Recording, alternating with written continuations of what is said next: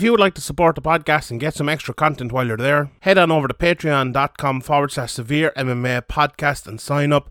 From the rewatch to the Q&A, we will have loads of content every week. So sign up, patreon.com forward slash severe MMA podcast. And now, here's the podcast.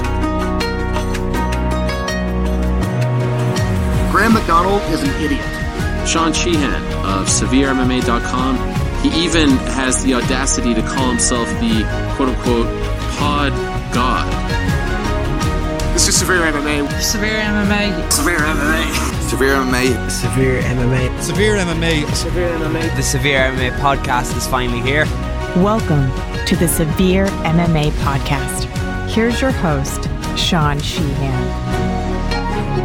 Welcome, welcome, everybody. It's episode 332 of the Severe MMA podcast. My name is Sean Sheehan, joined today by the Jack O'Connor of Irish MMA Media, Graham McDonald, as we discuss a very eventful week in the world of mixed martial arts, especially in Ireland, uh, as we have two people fighting for titles coming up very soon, which we will discuss.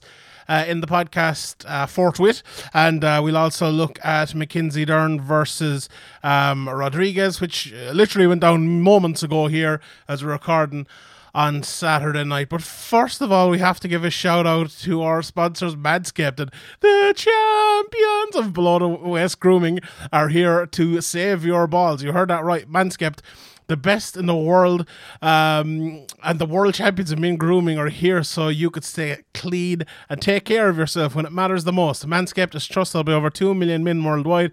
Join the movement for all your below the grooming needs with code SevereMMA at manscaped.com for 20% off and free shipping to your order. I know myself and Greg, we have the the 4.0, we've had it for a while now, but we've more stuff on the way, so I can't wait to get my Manscaped goodies in now. It's going to be absolutely fantastic. And uh, that performance package uh, it's the real deal, the ultimate grooming package for a champion. Included is the greatest ball hair trimmer ever created, the Manscaped Lawnmower 4.0 trimmer, also the Weed Whacker nose uh, and ear hair trimmer, uh, liquid formations, and the free travel bag and boxers too.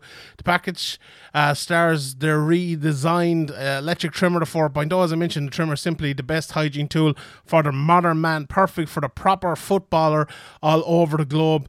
Uh, it's cutting edge ceramic blade, reduces uh, grooming incidents thanks to the advanced skin safe technology. 7000 RPM motor, multi function on and off switch to engage travel lock, and, and it's even waterproof uh, if that if the, the rest isn't good enough for you. The weed whacker as well, absolutely brilliant for trimming the ear and nose hair. Also waterproof, 9000 RPM motor power, 360 degree rotary dual blade system. Uh, the proprietary skin safe technology, I got it right, prevents schna- uh, snags, nicks, tugs, the whole lot. Absolutely perfect. And you can't forget their liquid formations to keep your balls their best from kickoff to final whistle, the crop preserver and crop reviver uh, to give the, the balls a boost at halftime. This package is head and toe, head to toe, top class, and an easy choice for the best footballers in Europe and beyond. So get 20% off and free shipping with the code SevereMMA at manscaped.com. Get the perfect package for your package and be a champion. That's 20% off with free shipping with the code SevereMMA at manscaped.com. Shoot for glory this year with the best tools for the job from Manscaped. Right, Graham. Um, where to start today? Well, I think we'll. But just just before you do start, give us give us one more uh, singing impression of the Champions League music there. champion. Do, do, do, what my new favorite song is? The Scottish supporters they sing, "Yes, sir, I can boogie, but I need a perfect song. I can boogie, boogie, boogie all night long." It's just brilliant. I Scottish I thought- fans I- sing it.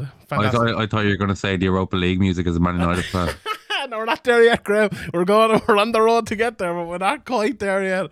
You know, hopefully soon we'll uh, at the wheel. He'll bring us into the Europa League again. We got to the final last year. so- Well, now, now that Newcastle are on the rise, Yeah. uh, Ali be Ali be uh, uh, Europa League resident. I, I we- we'll stop talking about soccer now, but I'm looking forward to Newcastle so we can sell our like overpriced shitty players to them. So that'd be absolutely fantastic. But anyway, let's talk or about. so uh, Pogba can go there and free, probably. Pogba, yeah, he, he probably will know him, the fucking prick. But anyway, let's talk a little bit about uh, mixed martial arts. And let, us talk about Irish MMA first, because as we said, we are an Irish MMA podcast. We started, was it last week? or I think it was last week, or was it two weeks ago?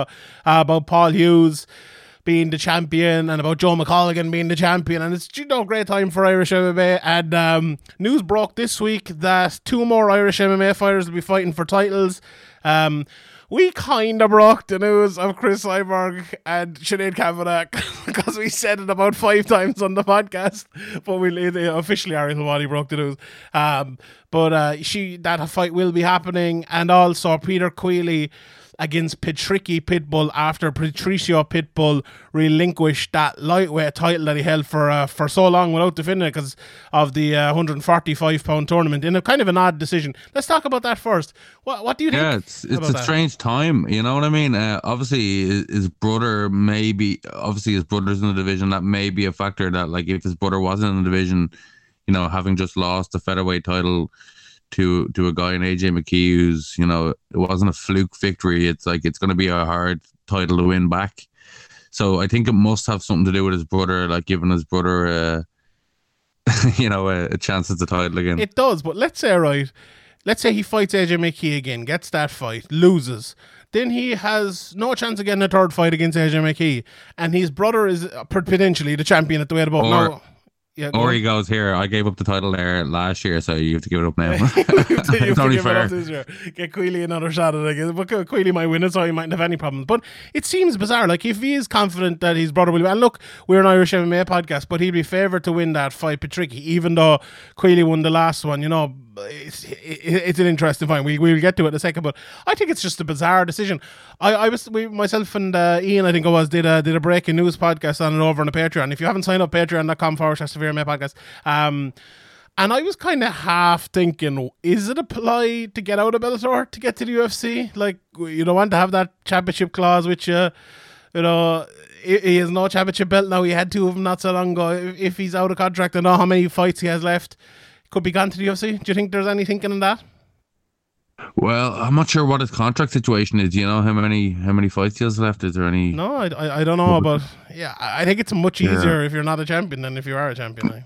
Oh, definitely, definitely, it's much easier to get out. Yeah, and I'm sure, I'm sure, yeah, like you know, like most fighters, he would love to test himself in the in the UFC, and he's kind of you know done it all in Bellator. He's he's been a two way champion as we just mentioned. So you know, uh, even these company men like Michael Chandler or whatever, I think a lot of them do underneath it all really want to fight for the UFC. So that's definitely a possibility. Yeah, and uh, look, with all due respect to, to Bellator as well, I think you know, getting a Bellator title is very good. But he, as you mentioned, Michael Chandler, he said people who said, "Oh, you're a UFC fighter," even when he was in Bellator, and he was like arguably the greatest fighter Bellator ever had. You know, or the, the definitely in Bellator the greatest fighter they've ever had. But um, regardless, anyway, we, we will see what happens with that.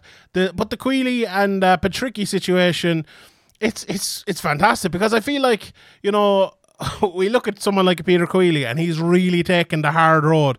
You know, he hasn't done what maybe we talk about with up and coming prospects that you take the right fights at the right time, build your record, fight, you know, the best when you are the best. Peter what did there, he went all over the world, he fought, you know, in people's backyards, he took short yeah, notice. We talked about it at the time, you know, he was going into places and fighting on short notice against guys with with bad style matchups in their hometown and stuff, and it's it's a risky uh, strategy. There was some there were some uh, decisions that came back to bite him, but I think all the experiences and all the all the you know all that adversity and all that stuff helped him as a fighter, grew grew him as a fighter, and you know he's coming off the biggest win of his career and he's coming into the biggest fight of his career, and you know this is something he always dreamed of. He's going to come out to obviously his his uh, now trademark walkout song, and the crowd's going to be going mad, and everybody everybody's going to be you know, there for him, and he, he's he's the main event ahead of James Gallagher, which is a big thing as well. So,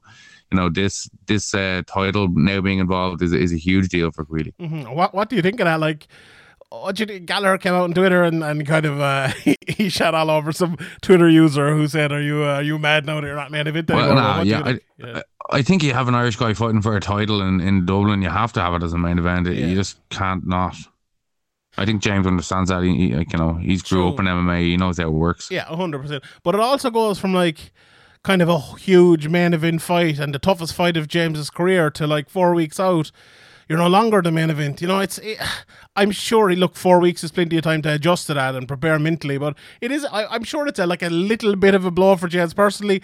But you know, maybe ten percent of a blow and ninety percent happiness for for his uh, for his friend and brother that have been there a long time. And you know, I'm sure that's a question he'll probably be sick of being asked by the time it comes to the end of it. But it's yeah, I, I would agree with you. I don't think it's a, it's a major thing at all. But um, you know, it's it's great for us. You know, as someone who's covered uh, the sport in Ireland for what up nearly a decade now at this stage, I suppose.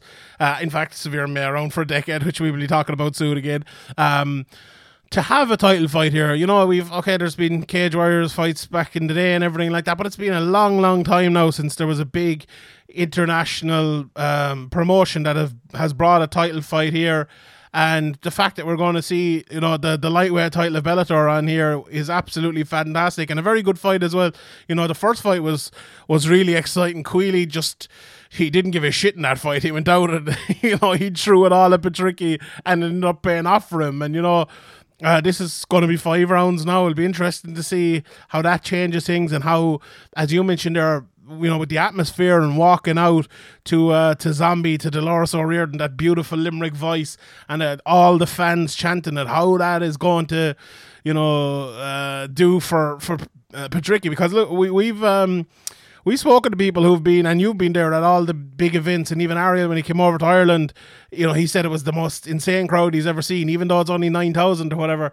And if there's a title fight there with an Irishman in it, that is going to be insane. And uh, look, with all due respect, Bellator.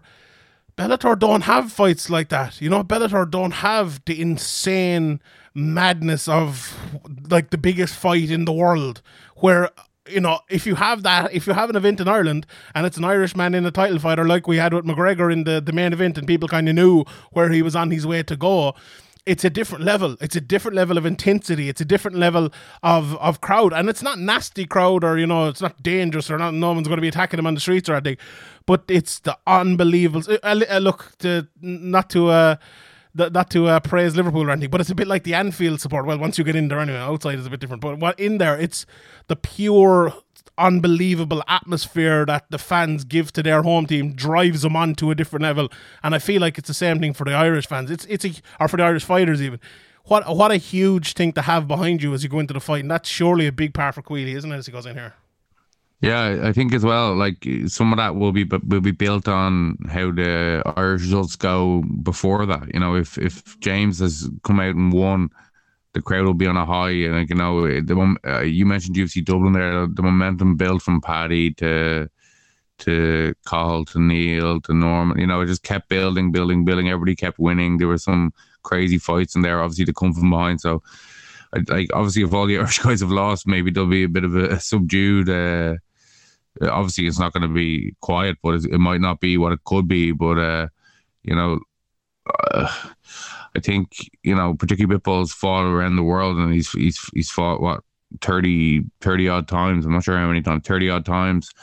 He's fought everywhere. He's fought in some big fights, but the atmosphere here could be, you know, the most hostile atmosphere he's ever entered into, and you know he's coming off a, a loss to this guy. Obviously, it was a it was a doctor stoppage, but uh, you know the, the tide had kind of turned in that fight, in my opinion. So, um, yeah, this is this is a huge fight for both. Like this is isn't just a huge fight for Peter Queally. It's a huge fight for Pitbull as well. The pressure's on him as well. Yeah, hundred percent. And I, uh, it's one of those fights that I, I really enjoyed the first one, and I was kind of calling for the rematch, even if it wasn't going to be in Ireland, and then for it to be a title fight as well. It just, it just adds a bit more, to be honest, and it's great. I'm, I'm looking forward. I, I think I looked the other day when, like the second it was announced on the MMA last week.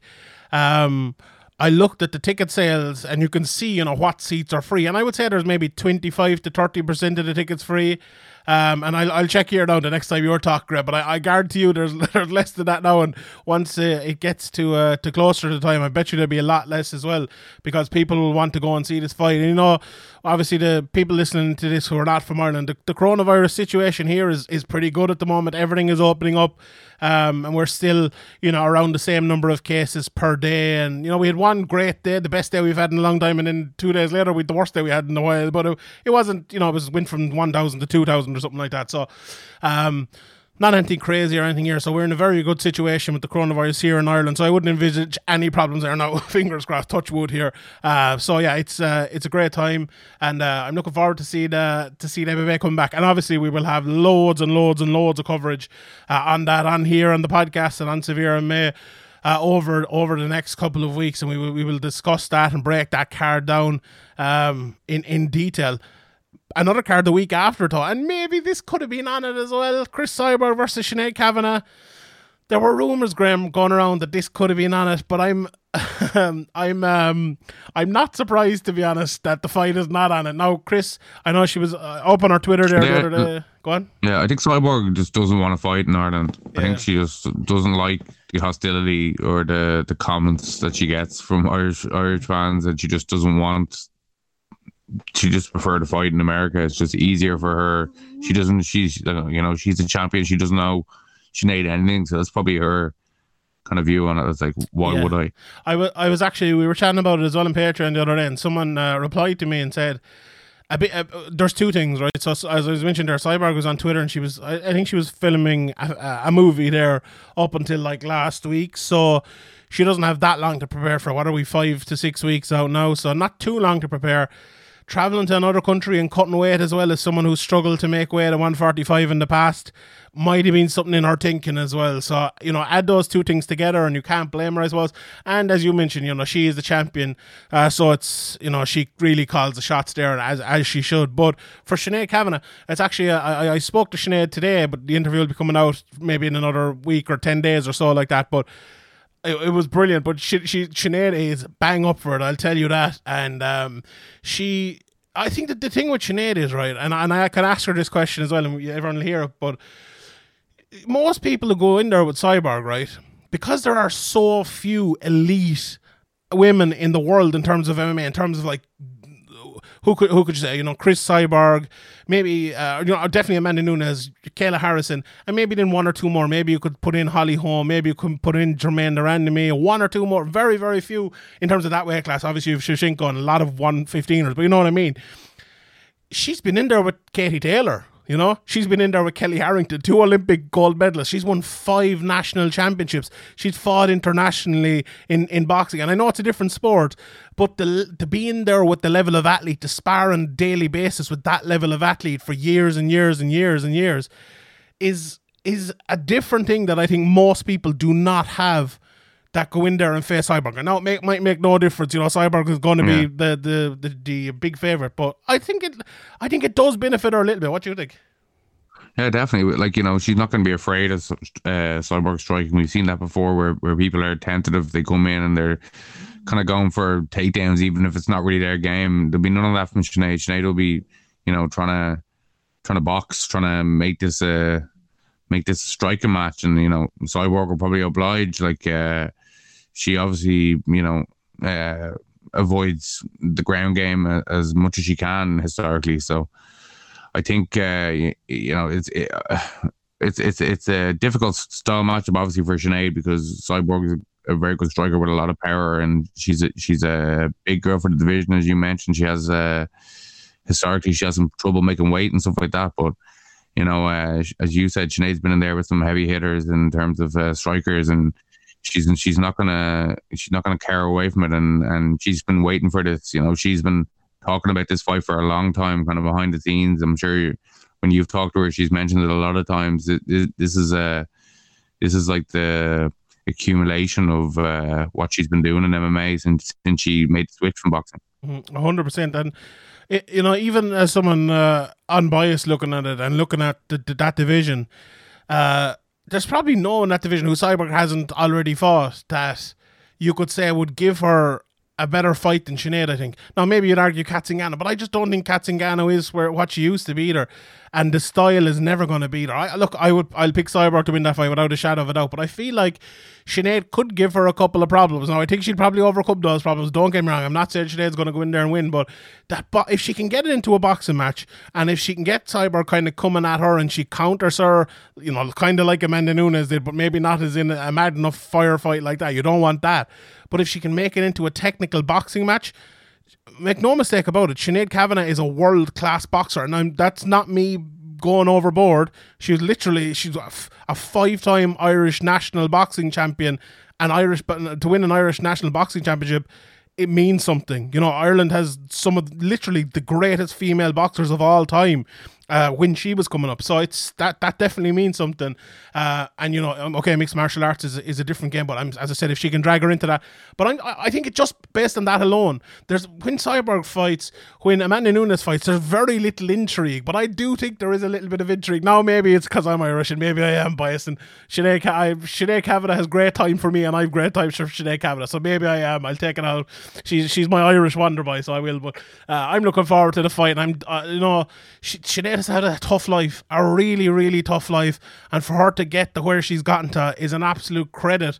And um, you know, I don't often get inspired by people. Listen, talking to Sinead today, she would inspire you, and I'm I'm delighted for her, and I'm looking forward to the fight as well. I, I think it'll be fun, and what an upset it'd be, and what a story it would be. It'd be absolutely fantastic. And you know, Kellie Harrington was the same this year. She wasn't supposed to win. You know, she wasn't uh, talked about as being the gold medalist winner, and she went out and did it. And uh, you know.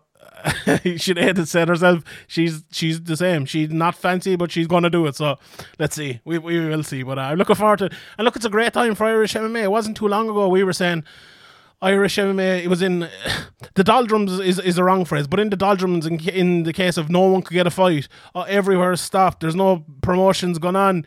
You know, Paul Hughes was injured, Conor McGregor was gone and injured for a while. You know, we weren't sure what was going to happen with uh, um, with, with loads of different with Cage Warriors coming back, with the UFC, with Be- the Bellator, you know, Bellator fucking releasing everyone. But now we've, you know, it feels like there's light there. Rhys McKee could be fighting for a title again soon. We all, you know, everyone probably thinks he will for the welterweight title. We have the champs, you know, the the Ulster champs as I like to call them now. Um, um, Paul Hughes and Joe McColgan and Liam McCourt just winning the gold over in the was it IG, IBJJFs with Coach McGahan uh, around, and she was in the co-main event last week. And we've the Jimmy co-main event show coming up, and Queally and Sinead, and there's probably someone I'm, I'm missing out, but uh, you know, as Well, uh, Brian Moore is kind of Brian quietly Moore, making his yeah. way through the through the belt or rankings with no kind of um, yeah. fanfare as usual. and he's fighting in two weeks' time. He's fighting in the week before that. So three week stint of three Irish fighters in a row coming up there. So that's going to be um, that's going to be some time for Irish MMA. and Ian Garry as well fighting in, in the UFC, making his debut the same weekend as as Bellator Dublin. So what a and the, and the only man to have beaten Ian Garry uh, ever in MMA, in amateur MMA, picked up a win tonight at Cl- uh, Clan Wars. Yes, the, the results are actually up there. Who, who was that? Andreas Binder, wasn't it?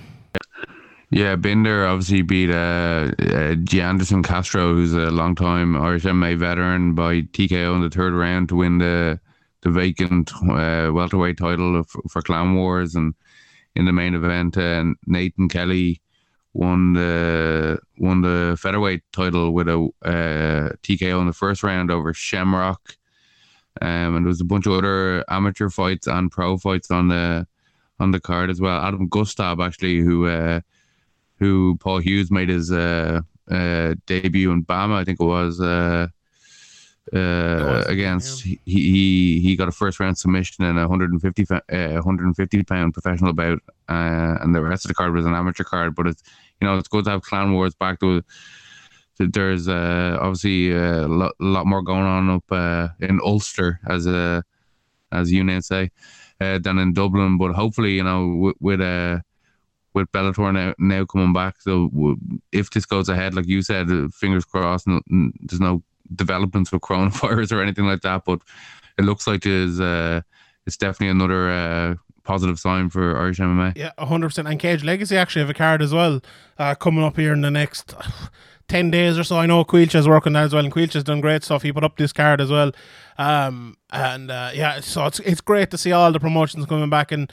you know we need places like Clan Wars and like uh, like Cage Legacy as well. And I know Quilcha's all over that, so it's great. Ian O'Neill as well is all over it, and the lads. So yeah, it's uh, it's fantastic to see, and you know, as uh, hopefully Cage Warriors can get back, as you mentioned. You know, the UFC.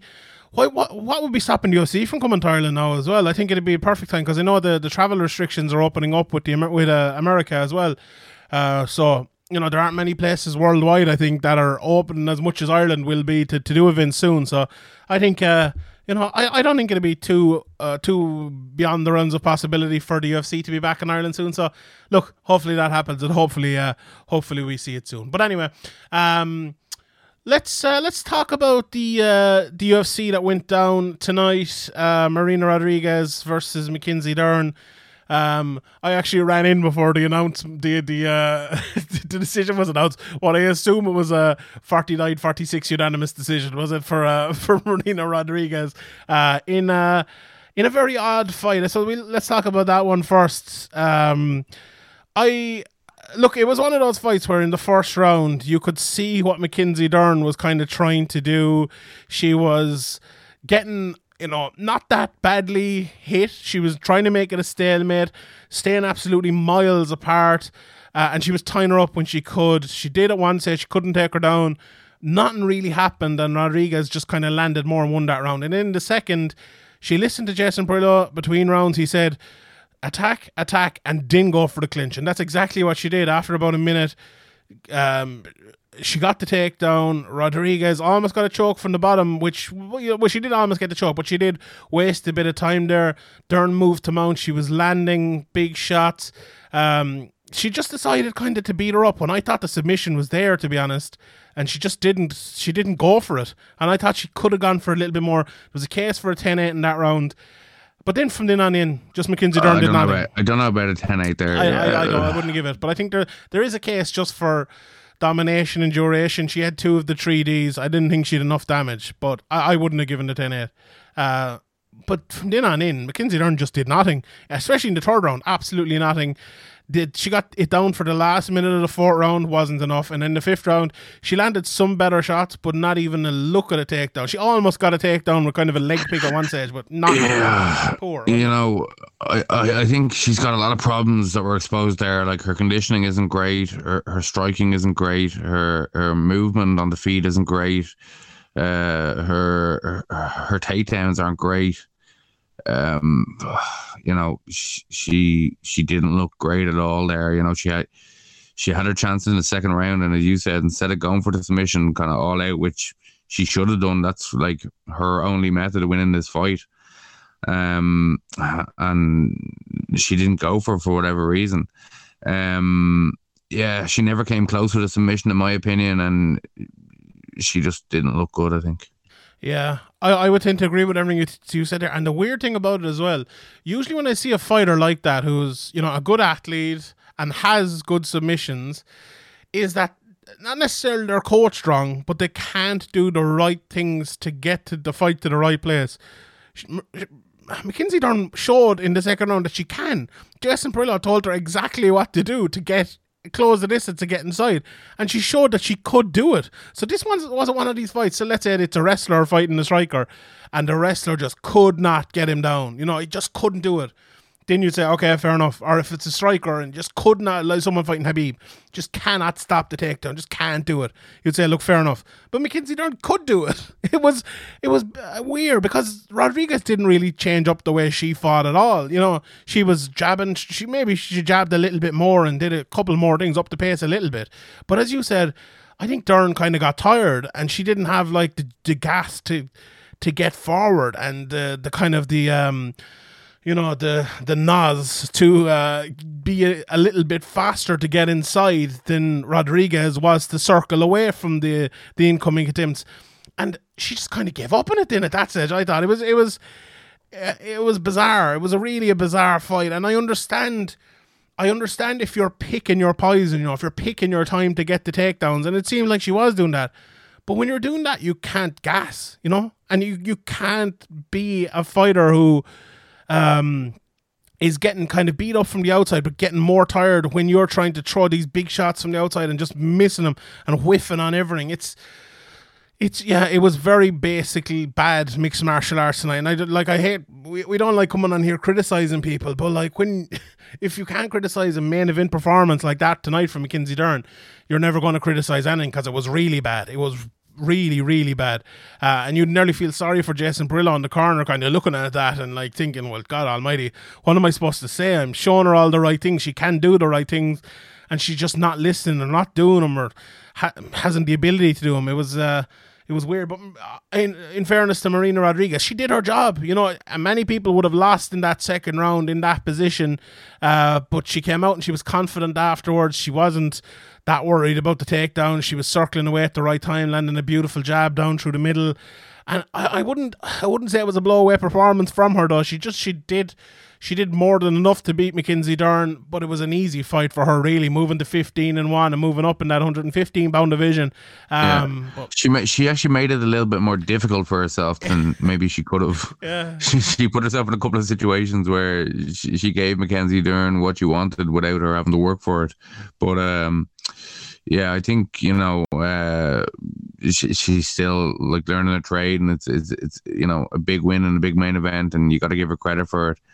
Uh, uh, I think she kind of fought a bit more patient than than for ninety percent of the fight. Anyway, I think she fought a bit more patient than uh, she has in the past. Obviously, that's due probably due to the respect she has for Mackenzie Dern's uh, ground game. But as you said, when she did get in bad position, she didn't panic, and you know she she went for a submission of her own. I don't I don't know how close it was or anything like that, but you know she was she she wasn't um she wasn't like a duck out of water on the ground like we sometimes see seen with some uh, some of these uh, some of these um, Muay Thai strikers. Yeah, I, I also thought it was very weird that Mackenzie Dern had her had her child there. Like I thought it was the same with Max Holloway at that time.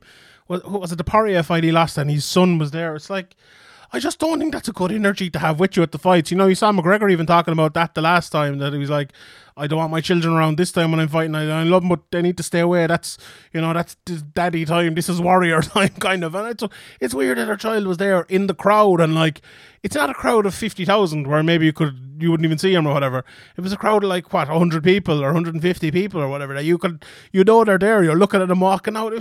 I don't know. Maybe it made no difference, but I don't know. I, I just never liked that Hollywood. I think. Who's done it as well? And I think was it Eddie Alvarez? I don't know. Someone someone else did as well, but definitely Max Holloway. And uh, I don't know. It just it just doesn't seem. It just seems a bit odd to me. Uh, like in terms of you're going to work. You know, this is.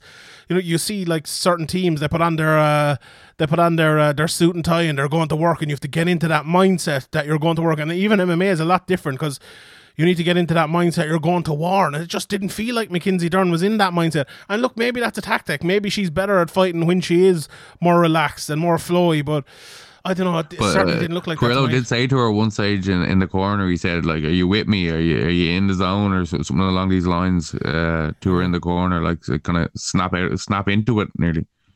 So that like that would lead to what I'm saying being you know having some legitimacy. So yeah, it was it was just an odd fight really. I, after the first round, I honestly I thought it was going to be an absolute fucking stinker. It did get a little bit better for a couple of rounds, and then the last few rounds were were good in terms of the performance from Rodriguez, even though Dern just did not like that third round. I, I couldn't believe how little she did. She just didn't attempt anything. And Jason Parillo literally came and said to her after the third round, "Oh, you took a round off." He's like, and I, I honestly, I think if she is going to have success, I think Jason Parillo probably is the man because we've seen even other fights tonight, people lying to their fighters in the corner, tell them they're up two rounds and all this shit. Jason Parillo didn't lie. You know, we both gave examples there. He didn't lie to her at one stage tonight. He taught her the right things to do throughout. And hopefully she listens to him a little bit more and sticks to him a little bit more. Because I still think Mackenzie Dern is a good fighter and she has, you know, she has the ability to get there. Very, very good athlete. And, you know, we know what she's like on the ground. But it's just, it, it- she's there's a percentage of her there that is just not at it yet. And uh, look, the, the elite level jiu-jitsu is taking her, jiu-jitsu even, is taking her to a certain level in the UFC. But it'll only take her to a certain level, as we've mentioned, you know, a hundred times before. And if she doesn't improve, if she doesn't find ways to use that jiu-jitsu better, she's going to be left behind in that division, and that's the that's the fact of it. And look at someone like Rodriguez; she's well-rounded, and she's not being left behind. She's climbing, and uh, I'm looking forward to uh, to what she does next. Should be fun. Um, sure, sure. You always say, jiu-jitsu doesn't work anyway. So, And was I not proven right again tonight? was there not a, a an armbar that you even got a tweet on screen about? Yeah, that, that was hilarious. I had a tweet on screen about an armbar as as your one was fucking bawling crying. I was one of the one of the moments, one of the moments that will never be fucking forgotten. Your one bawling her eyes out, and there's me armbar. I oh, I enjoyed that a lot. But anyway, um, we'll run through this ca- card pretty quickly. The uh, Randy Brown Jared Gooden fight. The story of that fight, I suppose, was Randy Brown smashing his toes off of either the fits or a front kick. No, it was the the front kick to the throat, I think, it was, or Yeah. to the jaw. It was a I think lovely that- front that kick, though, wasn't it? toe. Beautiful. It was worth. Yeah, it was, but uh, I think the, the the damage was done to his toe, and he kept having to kind of stomp it into place, and you know, uh, the best the best option for Gooden probably would have been to try and clinch him up against the face and stomp on his toe, but uh, he he uh, he just got dominated. Uh, Brown was kind of Yeah. able to do what he have have his way with him on the the feet, uh, despite the the toe injury. And you know, Brown he came in, he was pretty raw, but he seems to be putting it together now. He like you know he obviously his opponent isn't isn't you know upper echelon or anything close to that, but. Brown, I think, has made noticeable improvements in his all-round game, and you know maybe came into the UFC a bit too early, but he's he's definitely worth his place now. He reminds me a little bit of Neil Magny in that I see him one time and I think, oh, this guy could be like a uh, contender level, and I see him in the next one. He's like, nah. Nah, so I don't know. I find it hard to call it ready. Uh, also, before we get into more in this fight, who is the lad that Mike Goldberg always talks about when it's foot stomps? Who is it? Is it fucking? Is it Murillo Bustamante or who the? F- oh my god, that's gonna annoy me. Or is it Marco Ruas or someone? Or oh no, that's the. Is that? I don't know. I can't remember. But yeah, he always says the same person. Someone will probably roar at me now. Tweet it. Tweet it at Sean Sheehan BA. Um, but yeah, yeah. Look, Randy Brown. I thought he was good. He was a bit more. Uh, he was kind of flexing in the cage, and he was, you know, putting his hands up to his ear and stuff. And it was, it was, it was good. But like, he did dominate. But it was one of those fights where both guys landed a lot of shots, but nothing seemed to hurt anyone. The most hurtful shot was Randy Brown hurting his own toes while kicking Jared Gooden in the face. It it nearly was like it was it was weird because Gooden was landing some lovely leg kicks. They didn't really. I know now that nowadays we we're kind of um we're trained to believe all leg kicks are fucking fight enders. And they were kind of saying that in commentary. I, also, don't forget, ma- make me mention the commentary after this as well. But they weren't. They, I didn't think they were la- landing much. Um, Gooden actually lost his mouthpiece after the first round, I believe it was, and they were like looking for it in, in the corner. But the round two was a little bit closer because of bad toes, but round still won, and round three was a bit of a higher press from Brown, and he was he was just eating him up a bit. But um, yeah, as, as you mentioned, Brown was just the better fighter all around here, I think. Uh, and Randy Brown just, uh, or uh, Jared Gooden even didn't really have much for him. But yeah, come here to me. What about the commentary? Like, I, I was so happy with the commentary tonight. I thought it was fantastic. We, do you know, we've had the three man boot so often in the last couple of years. You'd nearly forget how good the two man boot is. It was just so enjoyable. Paul Felder could talk. He could discuss stuff. Jon Anik could talk. There wasn't some fucking idiot talking over. The, him. the, the old the old school three three man boot used to be where they'd bring in the third man kind of occasionally if, Yeah. if you know an expert like an Eddie Bravo or Mhm. like something like that you know what I mean but now it's just like as you say people talking over each other uh, bad jokes being made to try and make each other laugh and nobody really has room to make a point and you know I do agree that definitely that uh, two man boots work much better Yeah, hun- I don't think, honestly, I don't think anyone could disagree after tonight. Whether you like Felder or like Cormier or like Cruz or whoever you think it might be, just letting someone discuss something, letting someone say something, letting it flow, even like little bits of quietness throughout the fight. There's, oh my god, it's just, I, I don't, I don't understand how the UFC production team will listen to that and then listen to a card from last week or next week and think it's better. There's just no way. It's way better. It's so Uh, much come more on, there's enjoyable. no way they, they, could they could be listening to Daniel Cormier next week and give him another million dollar bonus. Oh God, am I?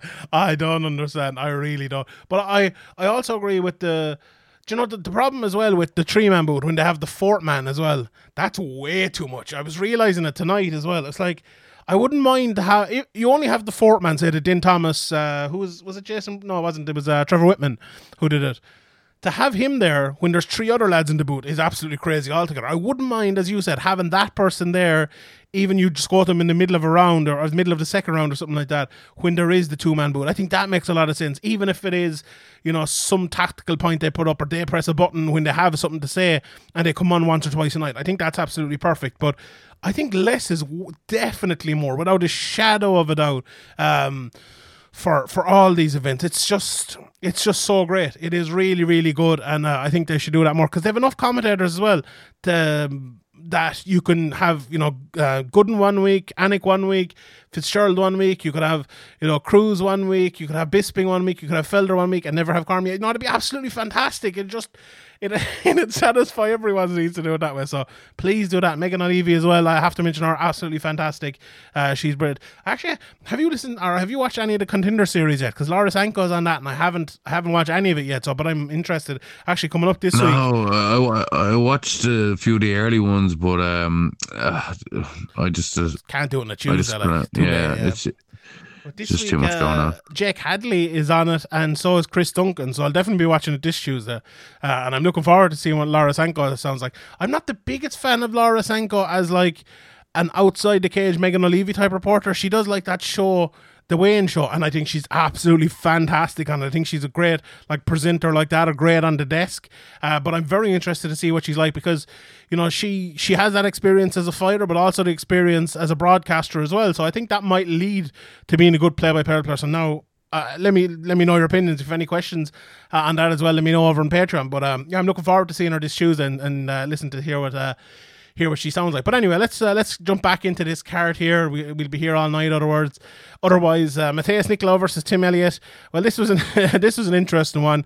Uh, Elliott was being Elliott in the first round. Nicolau just couldn't cope with it. Landed and nothing at all. In the second round, it was all Nicolau landing to the body um, a lot. Um, Elliott was just missing apart from like minute three to four and just landed nothing.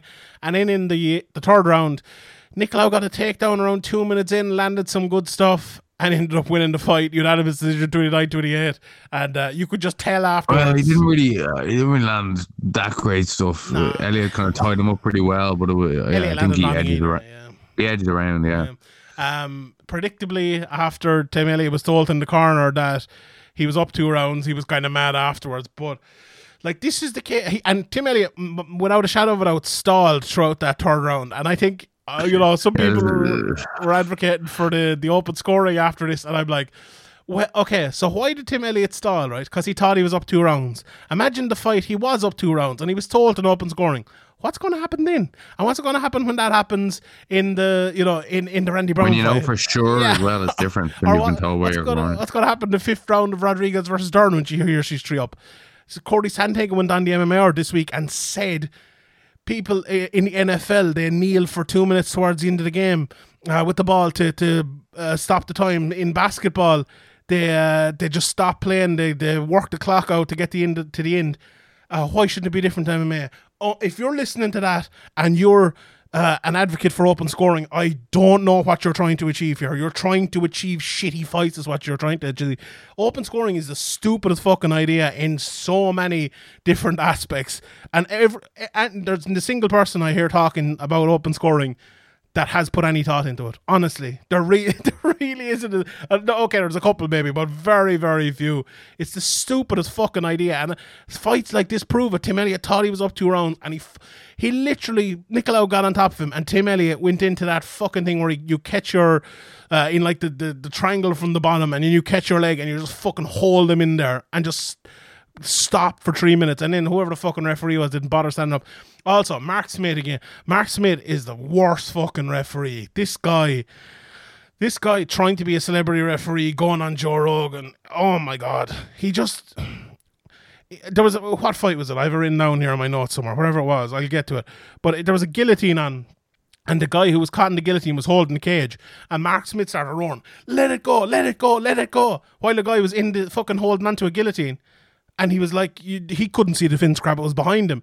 And I don't know if he let it, he let it go soon afterwards. I, I don't think he let it go because Smith was, was shouting that. But still, God almighty, what, just, uh, he, he annoys me so much. But anyway, uh, any any other thoughts on the, the Tim Elliott Nicolau fight before we move on? Um, not really. Uh, like Elliott, I think you know the his herky jerky kind of style. It's hard to figure out, but one, like you know, in the first round, but I think, uh, I think you know, he's kind of the game's kind of passed him by. You know what I mean? He, he he's kind of. I don't see him. I don't see him Yeah. really causing trouble for anybody. Uh, anybody good anymore. Uh, you know, I, I think the Demetrious Johnson was the kind of the peak for him, and obviously that's that's a pretty high peak. So fair play to him. But Yeah. you know, this this fight was just he just kind of he just kind of fell apart after the first round. I don't know how, how his corner thought he was uh, thought he was win- winning the second round. I don't It was what- one of them what as well. He he kind of lost it more than Nicolau won it. You know, it was yeah, it wasn't great. Anyway, um, Agapova, which what Agap Ag- Agap oh, I can't say it. Agapova, Agapova, uh, beats uh, Sabina Mazo.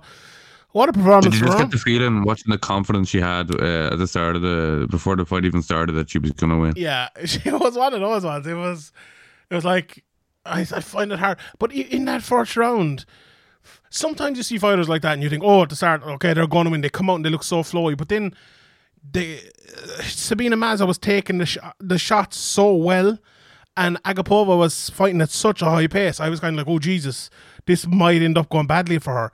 But the intelligence of uh, I'm just going to call her Agapova to to switch in the second round and to fight at a, a slower sort of pace, which was still a good pace, which was still at a very much a winning pace. I think that was very, very smart because otherwise, I think she was going to gas and would have let Mazo back into it. So she took it a little bit more easy on her, knowing that Mazo kind of could take those shots. And I think that was so good. And then in the third, she opened up a little bit more again, and you know ended up getting the the KO and the submission basically with Mazo kind of tapping as the fight was going to the ground. But she knew, you know, she knew it was over. I'm not saying she gave up or anything, but what a performance! Really good. Like uh, not just not just technically good, you know, I thought it was mentally good as well and intelligent, fight IQ at a, a high level and the ability to finish as well. God almighty, it's hard to say anything bad about her here. It was a wonderful performance, wasn't it? Yeah, it really was a very good performance. Uh, you know, um, obviously she wanted to see her step up a bit, um, a bit more. You know, um, her her her opponent Mazo didn't look great. You know, uh, obviously, uh, obviously, you know, you can only beat what's in front of you. But as you said, uh, she looked like she kind of had a good understanding, a good fight IQ. She looked like she can put it together. She, she looks like she she uh, she has a lot of tools, but it's hard to say, you know, until we see her against more of a known quantity. Yeah, I would tend to agree with that. She, but yeah, she look the step up will be interesting and to see how she gets on uh, in the step up. But uh, I think it's coming after that performance. It was it was uh, it was fantastic. Then um, we Chris Gutierrez versus uh, Felipe Colares, who I always call Corrales for some reason because it's so close. Like I just can't say that name. But uh, Corrales got off. I just did it again. Colares got off to uh, a good start. Um, he was kicking to the body a lot, and we know from Gutierrez in the past, which we'll definitely forget before he fights again the next time, as you know, all these fighters are just random UFC fighters that we will remember every time they fight and then immediately forget. But anyway, but he kicks the leg a lot, and um, I thought Colares did a really good job, just kind of stopping that leg kick, lifting up the front leg, kicking to the body himself, and he won that battle. He won that kicking battle. There was a long clinched in in the middle of the round. Thought it was close, but I thought uh, Colares did enough to win it. Uh, in the second round, then um, Gutierrez won uh, won that pretty clearly. He was just jabbing him up and landing loads of kicks. And then the third was close again. Colares got the takedown, didn't really do much with it. Um, Gutierrez landed a lot of shots for a minute uh, and almost got the finish, but then Gutierrez did end up winning in the end on my car 29 28. And I think it was a split decision, yeah. But um, yeah, I, I thought the second and third were pretty, um, you know, pretty good for Gutierrez. I, I don't re- I one judge gave the second to Colares, and I don't really see that at all. I think he just kind of got jabbed up and beaten up in that.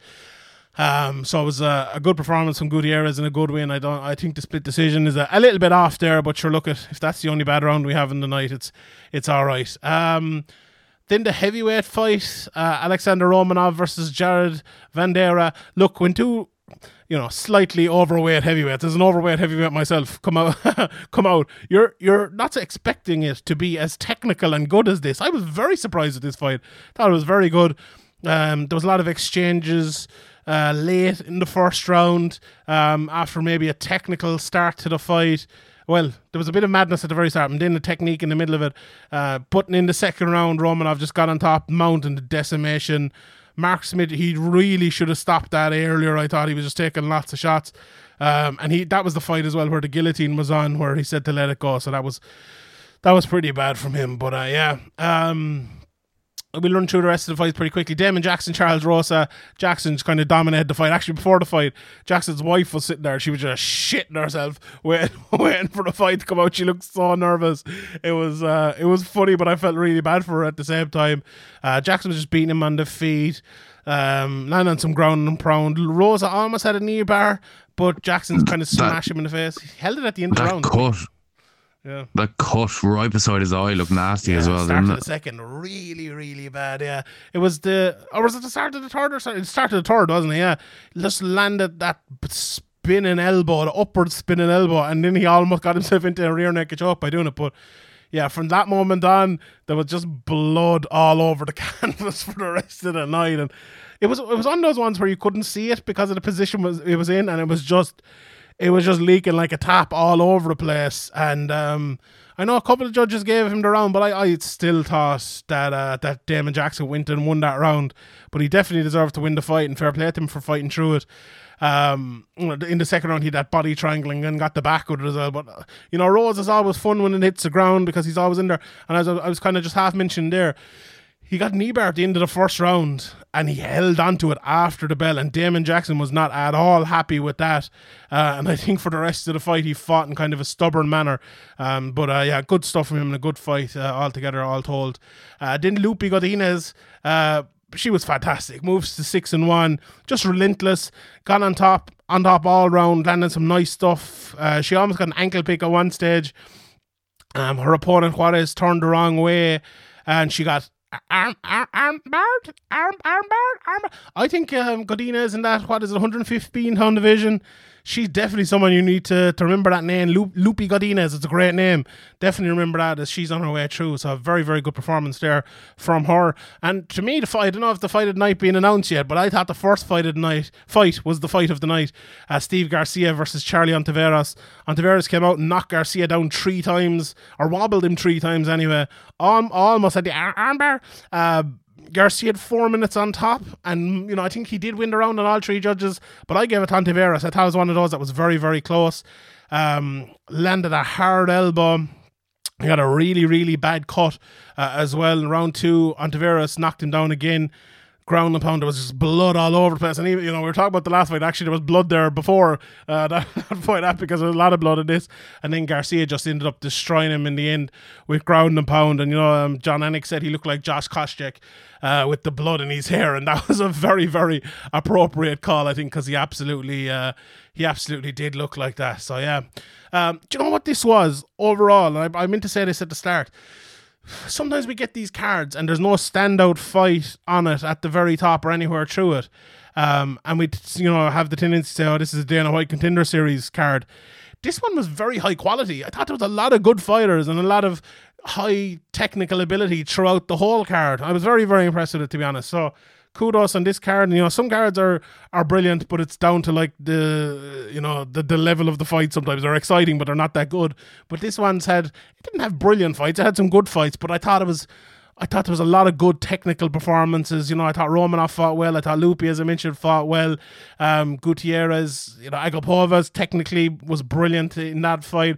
Randy Brown as well, and even Rodriguez. I thought she fought technically well. So, yeah, overall, a very, a very, very good, uh, a very good card for someone like me who likes those sort of cards. But anyway, um, next week then there's two big cards: Bellator two six eight and UFC Fight Night. The Bellator one is is much bigger, and um, uh, I'll I'll have a, a, a wide ranging preview on that during the week. So uh, we'll we'll wait for that for a second. But just some of the fights in this Graham, give a shout out if you uh, anything stands out. So. Um, I got from the bottom up. Some some of the good cards is on it. Benson Henderson's wife is actually on this card, Maria Henderson, and he Benson Henderson is on as well. He fights Brent Primus, uh, Henry Corrales versus uh, Yaroslav Prabruchenko.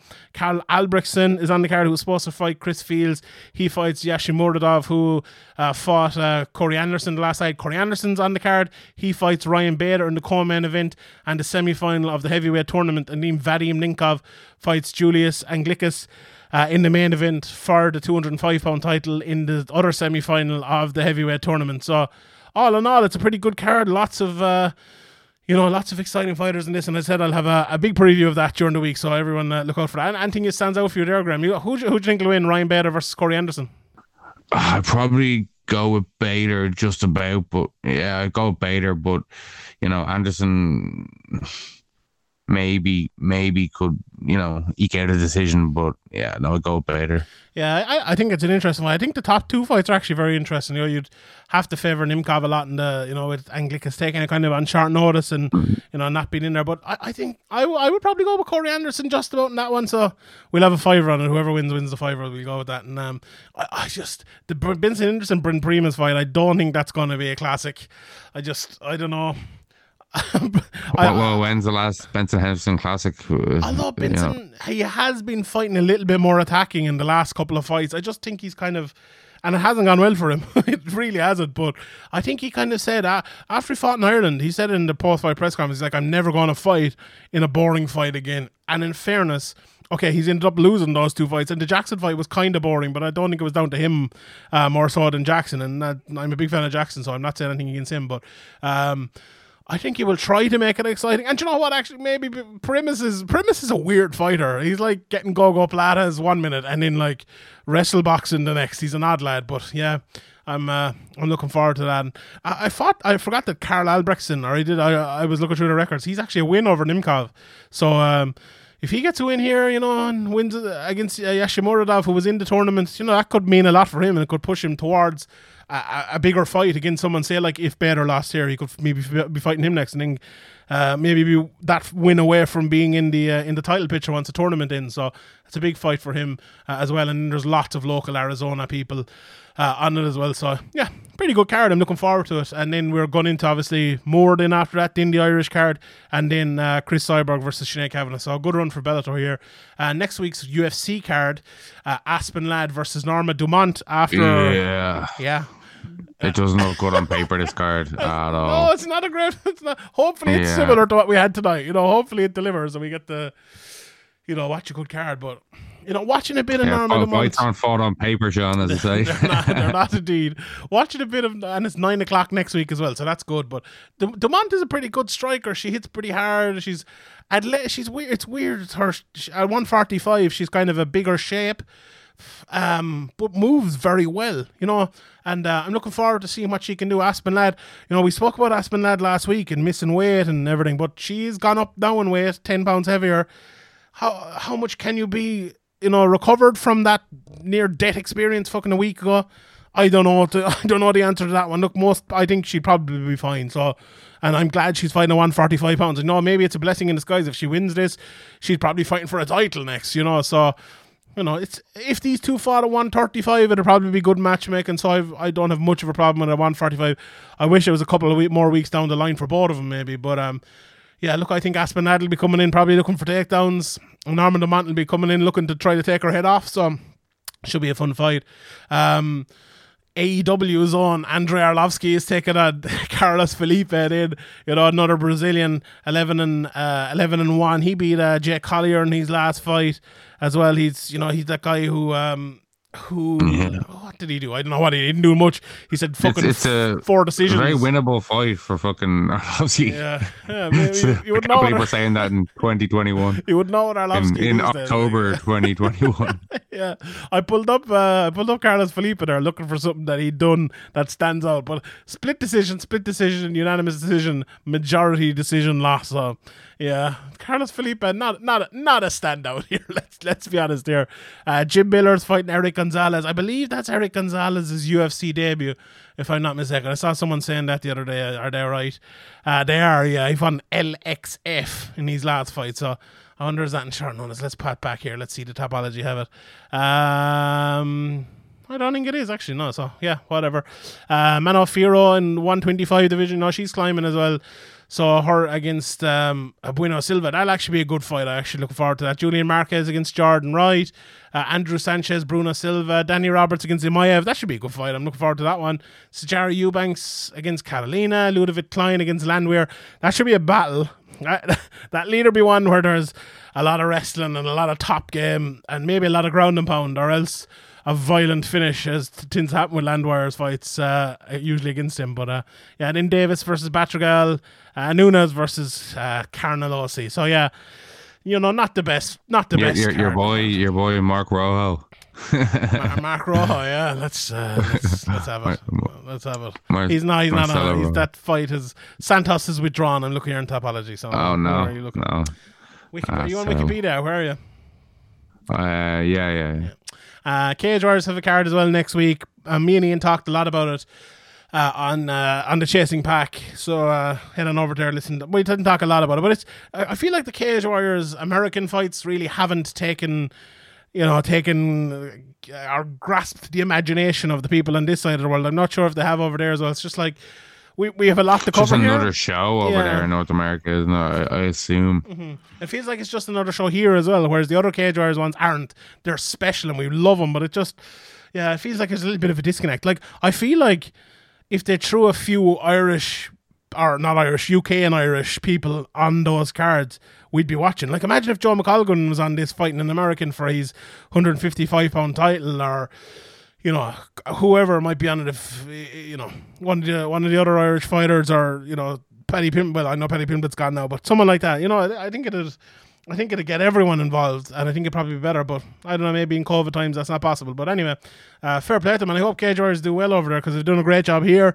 And if they could do a similar thing out in the the US, it'd be absolutely fantastic. So, yeah. Um, I'm sure we missed out on some news there or something, but we've covered a lot here today. Uh, thank you very much to everyone for uh, for listening. If you haven't signed up, patreon.com forward slash severe MMA podcast. Um, I'm going, I'm going, I'll, I'll tell him, Graham, I'm going full time now in MMA. So this is from Monday on, I'm full time covering MMA, going at it. There's some news coming this week, so should, everyone should find out on Tuesday. But always, as always, not leaving Severe MMA. I'll still be with Severe MMA forever and ever and ever until Graham throws me out. So now is a good time if you want to support me in this About endeavor. that, uh, Yeah. Sign up patreon.com forward slash severe MMA podcast. Um, so yeah, it should be uh should be fun. This week should be fun. That's all I'll say. We we'll find out on uh on Tuesday anyway. So yeah, I'll leave it at that. Graham, I appreciate you. Thanks very much. It's one o'clock now on, on Sunday morning. We've a free Sunday for once, and uh, I'm looking forward to it. Have a bit of, bit. I know. I'll get, I think I get a subway or something. Have a bit of crack. Sure, why not? No soccer, no fucking international weekend. Lot of shit. But anyway, we'll leave it at that. Graham, inspirational quote of the week. Go on, take it away. the, the Morrissey, uh, uh, the Mor- what, what we call the Morrissey song lyric of the, of the Yeah, week. of the week. Yeah, go on. Hit us with it. Um, okay. Oh, I should have prepared for this one. but it. you said this every uh, week. If I seem a little strange, well, that's because I am. I love it. We'll see, you next Tuesday or some Sunday, or uh, probably yeah Sunday. Good luck.